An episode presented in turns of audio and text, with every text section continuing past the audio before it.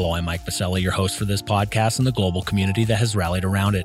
During this episode, we spent time with two patients who are recovering from their battle with COVID 19, as we feel it is essential to hear from the people in our communities that are most impacted by this virus. Ruth Sanchez is an executive director at Project Cure and resides in Phoenix, Arizona.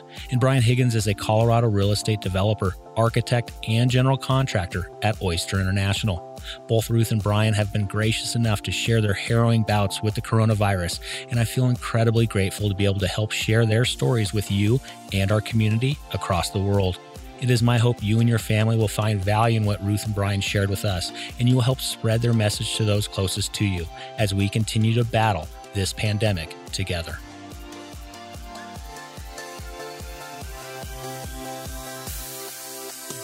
Welcome to Passionate Pioneers with Mike Biselli, where we highlight and speak with the innovators, the game changers, and the pioneers who are deeply passionate and relentless in solving the problems our world is facing today. This is your opportunity to connect with and learn from these leaders and to support them on their mission. Perhaps they will soon be hearing your story as well. This is Passionate Pioneers with Mike Biselli. I look forward to having you on this journey with us.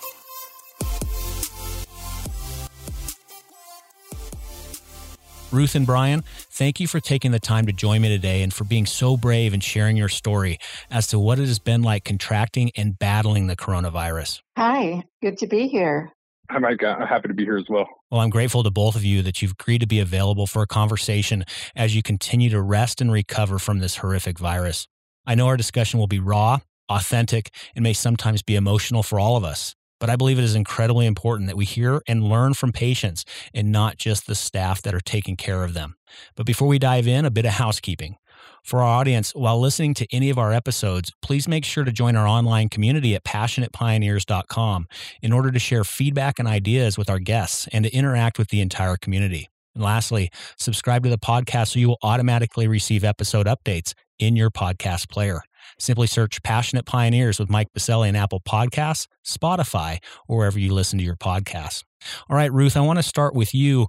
Let's go back a bit. How did this all begin? I know you're still recovering, and, and again, thank you for being here today. But take us back a bit. How did this all begin for you? What did you experience? Where were you? Take us to those moments of time of when COVID 19 hit you. I actually was on an assessment um, mission trip to Kenya and Ghana, and that was the beginning of March. On the way back, I did go through at Europe. I spent a few days in France, and that's where it began. I woke up as I was getting ready to go back to the States with sore throat, and I was feeling already warm.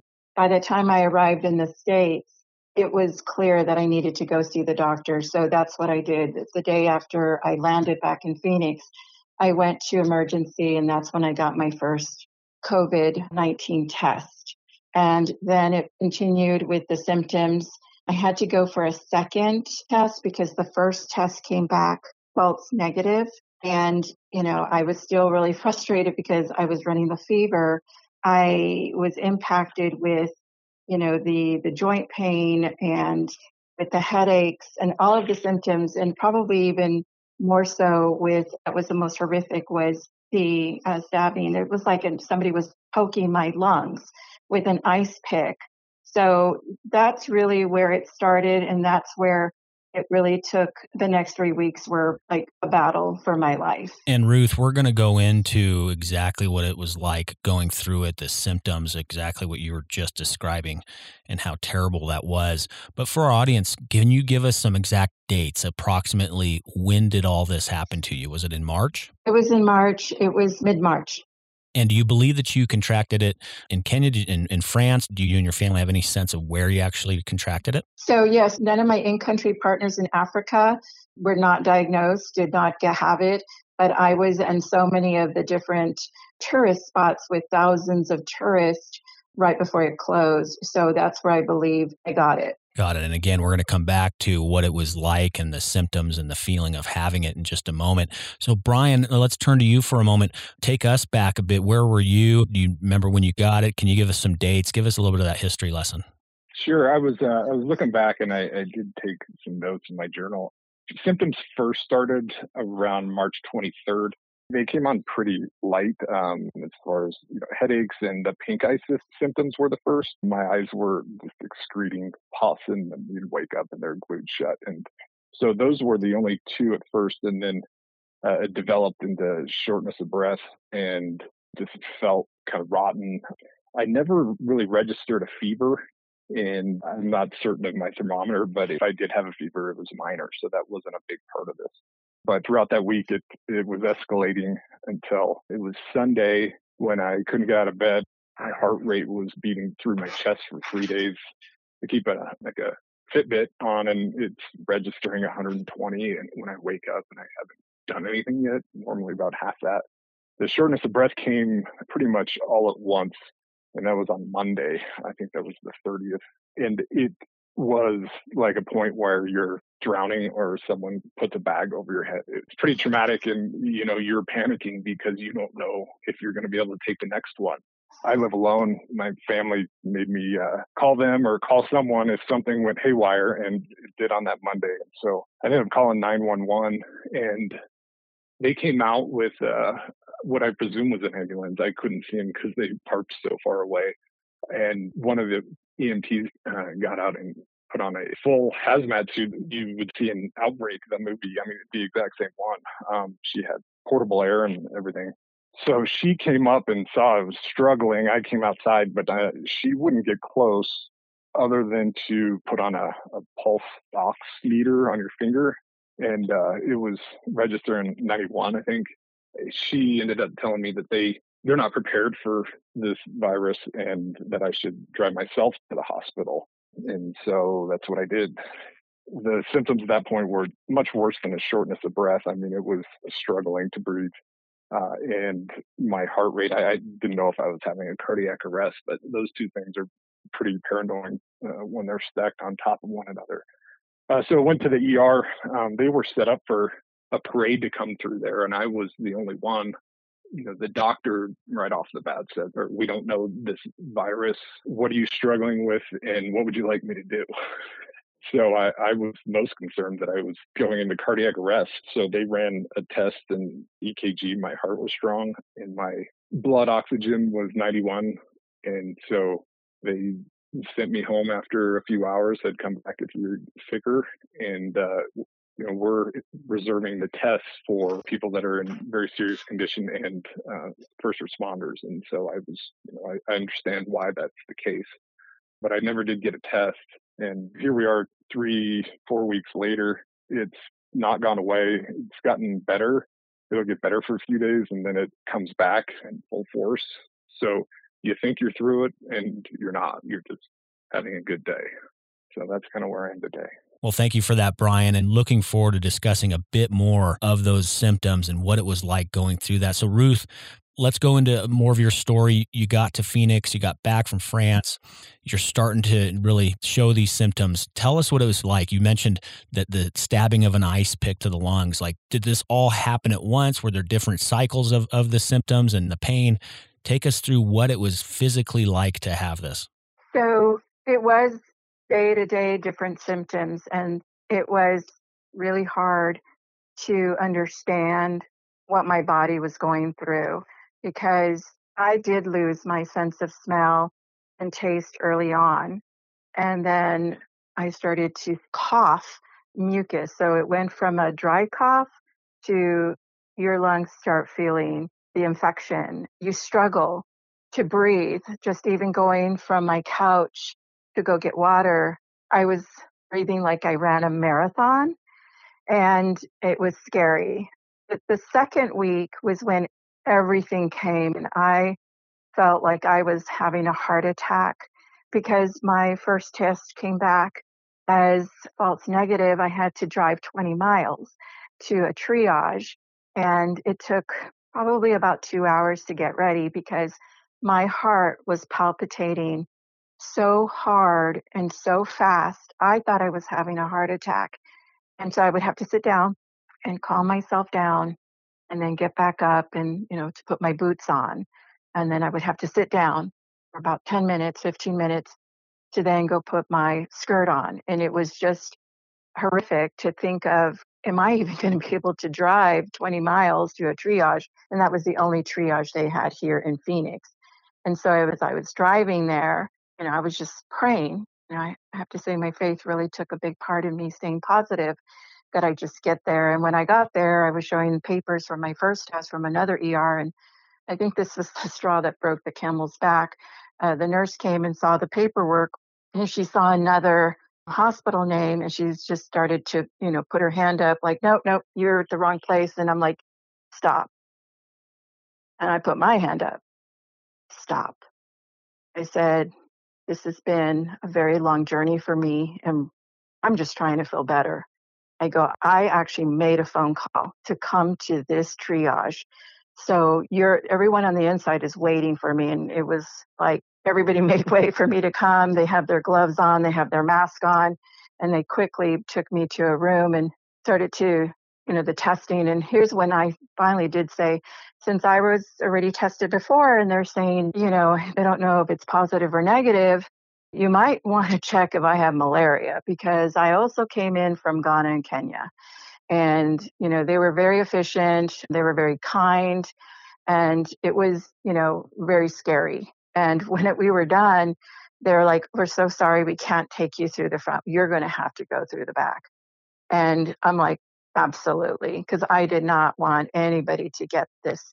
And so I made it back to my home and that's when the waiting game starts and you're in full delirium i was in full delirium i ran a fever for 15 days and i had you know friends and family praying for me i had them calling me i would only take a few calls. Um, one was from my boss. He every day he called and really walked me through the symptoms and why this was happening to my body, and it distracted me from some of that fear that I had.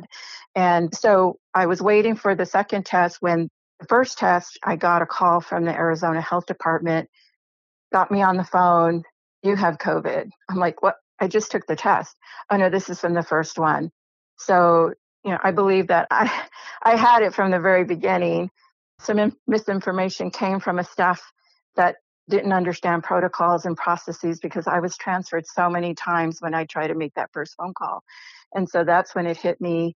You go through a shock. I went through a shock. He had to repeat himself a couple of times. And then he said, go to the hospital, go to emergency, and go get oxygen. And I said, no.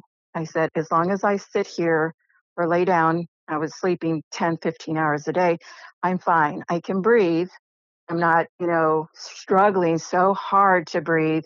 But if I get up and start doing activities, that's when I would start struggling to breathe. So I did not want to go into the hospital. I felt, you know, that I could, you know, just wait another day. Every day was a new day and I monitor myself, but I'm not crazy enough to know that if it was going to be a battle, I would have made that 911 call. Wow. Thank you for that. And for both of you in a moment, we're going to go into the kind of the mental and the emotional trauma that this has caused. And I definitely wanted to spend some time there. But Brian, from your perspective, what was the biggest physical, maybe it's still happening, what's the biggest physical battle? And you've mentioned it as calling it the beast. What's the, been the biggest physical battle with the beast? It's breathing. You know, if you have the flu, you lay in bed and you feel crappy, but you know you're going to get through it you know, I, I still don't breathe very well. I mean, I'd put it at 50%. It comes and it's so scary that, uh, you know, it probably escalates on itself. But since that emergency room visit, I've grown to get used to where I'm at now. And I know that I don't breathe well. I kind of freak out my friends and family, I think, when I'm videoing or whatnot, gasping. So for me, that was the worst. I do feel terrible mostly in the evenings, and it seems like it comes back to haunt you when the sun goes down. And I don't know why that happens, but that's where you start to feel the worst in combination with the, the lack of being able to breathe.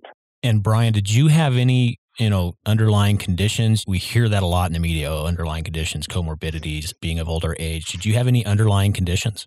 I mean, I go to the doctor every year. I pretty healthy 45 year old.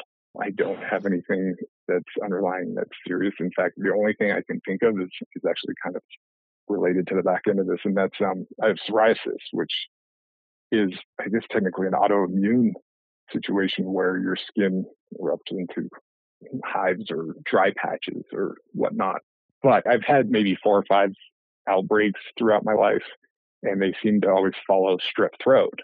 I got my tonsils out, haven't had strep throat, and it's gone away for many years. And then this virus has triggered it. And so it must be a virus response. That's the only thing that's abnormal as far as uh, any underlying condition.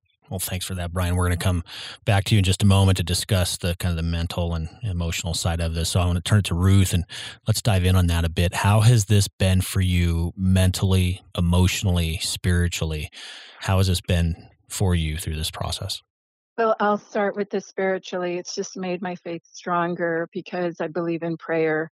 I also believe in having the faith that I was going to get to the other side, but I'm also very aware that I'm very much responsible to be a part of that healing.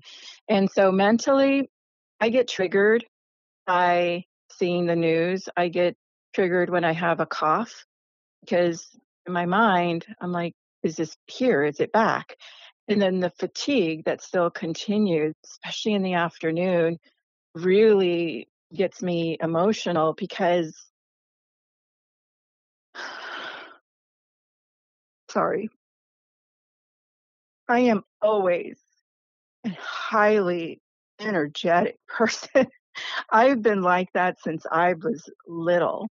And for me to feel sidetracked by this virus has really caused me to to take a step back and to take it easy, which is so hard for me to do because I'm wanting to get back to work. I'm wanting to get back to how I used to feel before. I'm a very healthy person. I don't have underlying health issues. And so when the fatigue comes in or the brain fog, it scares me because I want to get back to normal.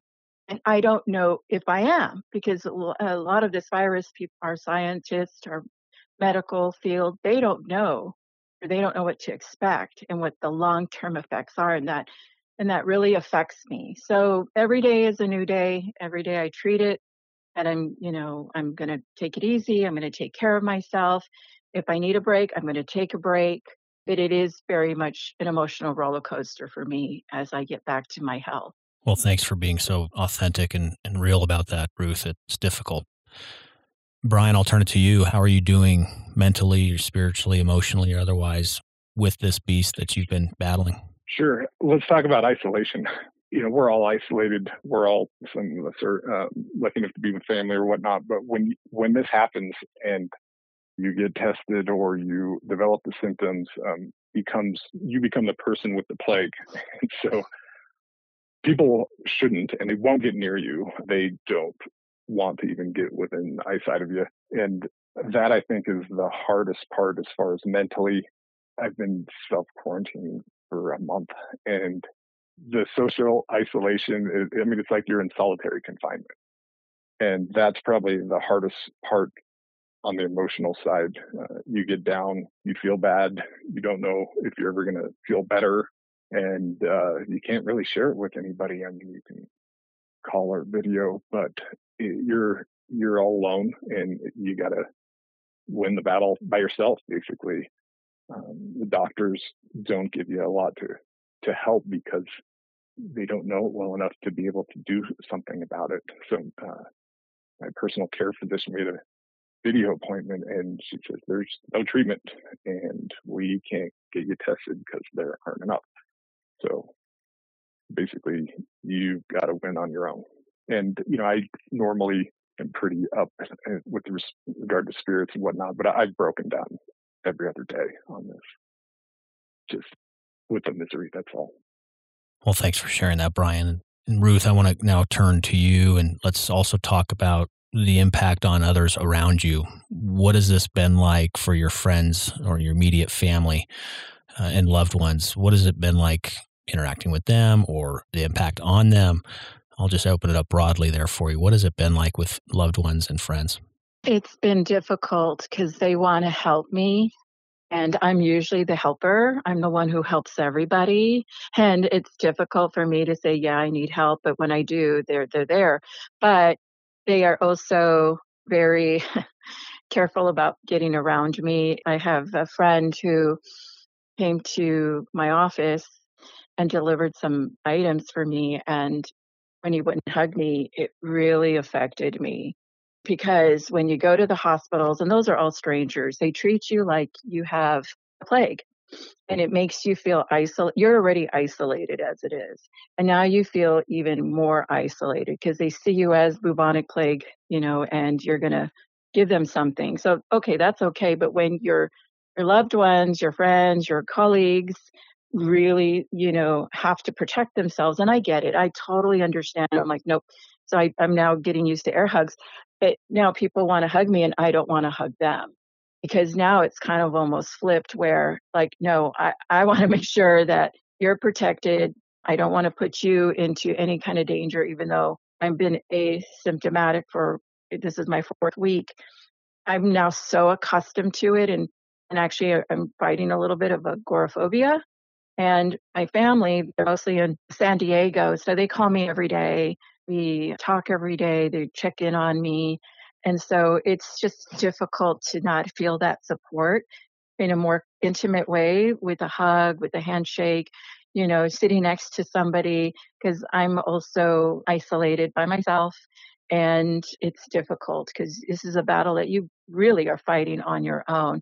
So it has affected my relationships, but you know, in, in other ways, it's changed it so that we're also now looking for each other's, you know, how they're doing mentally. So, you know, we're we're there for each other now. Now I'm looking out for them to make sure they don't have symptoms. Well, thanks for that as well, Ruth. It's good to hear uh, that perspective as well for the people that are around us. Um, Brian, how are you know all the folks around you, the close network around you? How are they handling it? What has been kind of revealing with COVID nineteen with the folks that are close to you? Sure, you know, I, I would say that most people are in a lot of forms of denial. I, I was until I, I just finally couldn't deny it anymore. So, you know, my friends and family started with, okay, keep hydrated, or, you know, I'm sure everything's fine. Uh, but they're checking on me constantly. And then it keeps developing. And um, then they really started to get worried. So, you know, people would, uh, my close family and friends would bring supplies for me because I, you know, run out of just about everything. Uh, and so we have a system where I, I have a cooler outside and people show up and they, you know, put in some things and, you know, kind of wave through the window and, you know, off they go. And I'm very grateful for all of that. I probably gained weight through all this because of the amount of food that was left for me. But it's scary and it's scary for them. They don't know, you know, what I'm going through minute by minute. And so they're, they're worried. And, you know, I don't know many people, if any, that do have it as well. There, there's potentially one of my friends has it, but he was tested negative and on oxygen for three days. So it's just this big unknown and, and it's scary, but I feel like it is bringing the human side out of people to take care of each other. And, you know, that's heartwarming for sure. And I'm very grateful. Absolutely. Now, before we start wrapping it up, I, I do want to ask how both of you are doing, kind of current state, and then really want to end on what you want others to know and learn from you.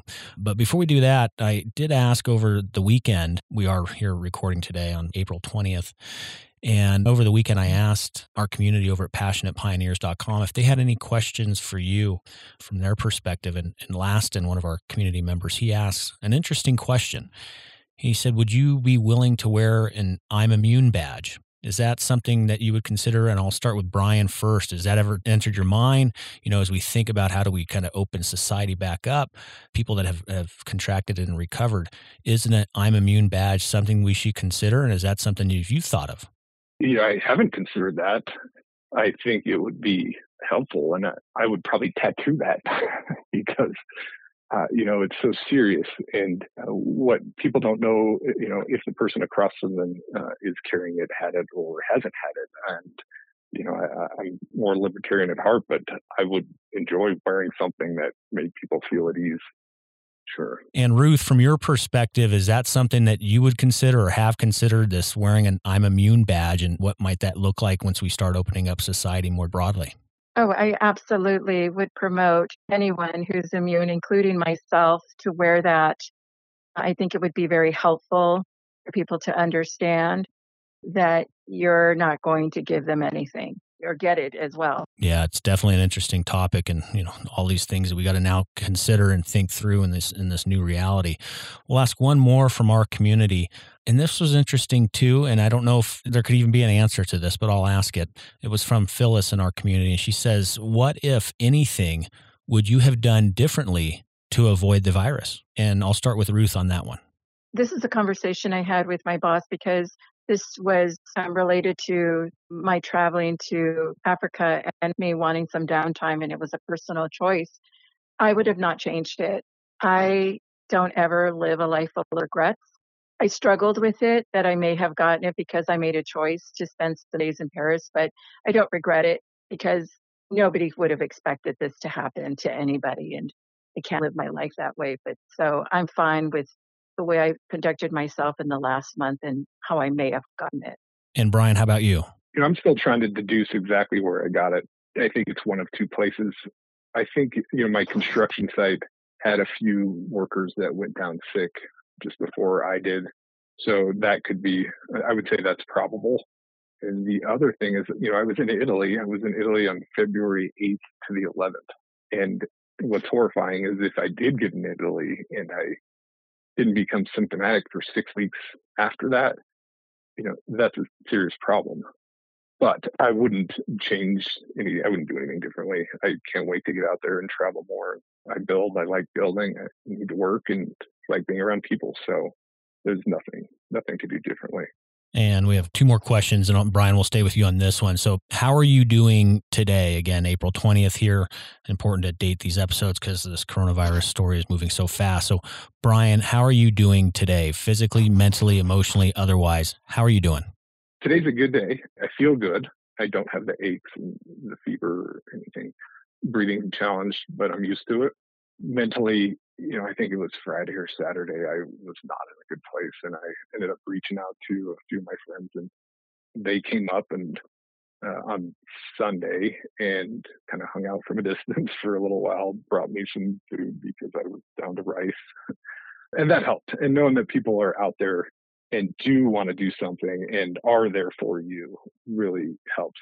But you have to recognize that you need to ask for the help and let people know that you're not doing well and so, you know, mentally today is, is pretty good. I would like to know when this is going to end and give me a little more hope. But until then, I'm just going day by day for sure. And Ruth, how are you doing today? Same for you. It's day by day. It could be good days. It could be bad days. Last Wednesday was really hard day. I was very emotional. Uh, it seemed like things were coming at me very quickly. And I want to be a hundred percent. And I was basically emotional because I started to understand I was not there and I was at 50%. So I feel that day I was feeling disappointed in myself and I felt like I was disappointing others. And that's not how I like to conduct my life. I think every day you have to take one step at a time. When I do get out, I now like will feel the wind and take a deep breath and listen to the birds. And I've always appreciate in my life. I do a lot of work out in the community and out in the international field where I feel like I'm living a profound dream come true with what I do. But now it's, it's kind of taking a step back and I'm really trying not to take it for granted. I have my life. I have great community of friends and family and work. And so it's just having those good days and loving it and also understanding you're going to I'm going to have bad days and that's okay. And I can reach out to a few friends in tears trying to make sense of my feelings and my thoughts. And when you have a foggy moment, you know, that's also very difficult, but it's just one day at a time. And that's all I'm going to say is I'm just going to have an expectation that I get through the day and, you know, not think about the future yet. I just want to make it through that day. Well, let's talk about Ruth. I want to stay with you on this. This is our last question. We're going to start wrapping things up here. You know, when we were working this uh, episode up with all three of us, it became abundantly clear from both of you that you really want to share your story for others to learn from you and what you've gone through. So, Ruth, what is it that you want others to know about your experience that you've gone through? What are some of the biggest takeaways from this that you want others to know about? Well, the biggest takeaway is probably the most serious. And we don't know enough about this virus and how it behaves within our bodies and what that long term effect is. So if you can stay at home, work from home, stay home. Don't put yourself in harm's way. Don't put others in harm's way and really take those um, instructions of the social distancing. If you can, if you have a mask, wear a mask. You have gloves, wear the gloves and really take it to that extent of keeping yourself healthy. And the second one is a little bit more of I had to stay positive every day and that was so hard. And so you can get through this. I got through this and I'm on the other side of this. And so there is hope. People are surviving COVID. Some people have minor symptoms, some very, very serious life threatening symptoms. But you can stay positive and reach out to friends, lean into your faith, whatever that faith may be. And, and there is hope. So that's what got me through is that hope that I had. And now I'm on the other side and I'm super happy to be on the other side of this. Thank you for that, Ruth. And Brian, you know, this is one of the things when, when you first reached out to me is that you wanted to get this word out. So can you let others know what you want them to learn from you and your experience? Sure. And I'm not a doctor. This is not medical advice, but hmm. there are some things that helped me through the hard points. And someone gave me a pulse oxygen meter, put it on your finger, and you know if you're deteriorating or not. And when you're lying there and you feel like you're doing very poorly, you can quantify it. You put it on your 93, 92, you know, those levels are able to keep me sane and know that I'm not rapidly going downhill. I find that a little bit of exercise helps. And I'm not talking about working out. I'm talking about walking 100 yards or, you know, go up the stairs and down. And just doing a little bit of movement seems to be helping uh, the respiratory situation.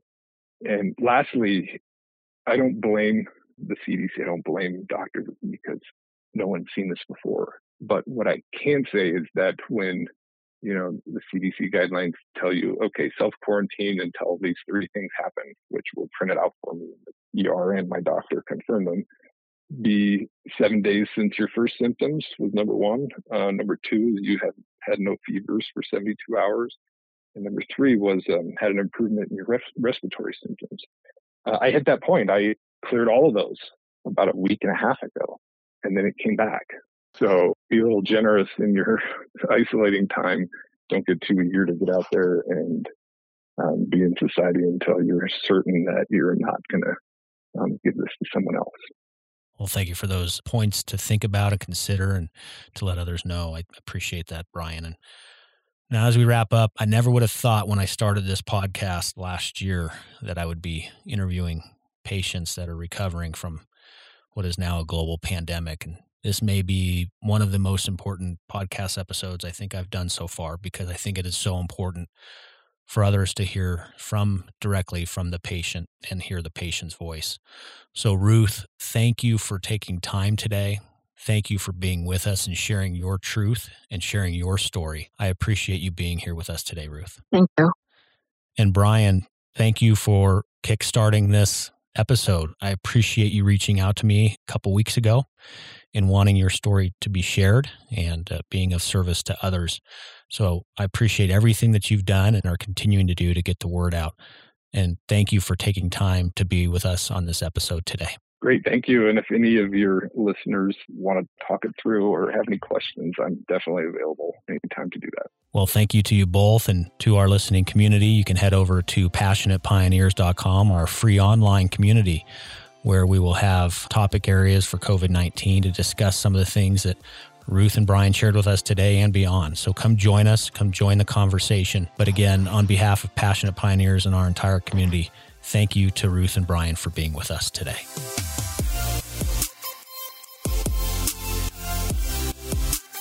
Thank you for joining us today on Passionate Pioneers with Mike Biselli.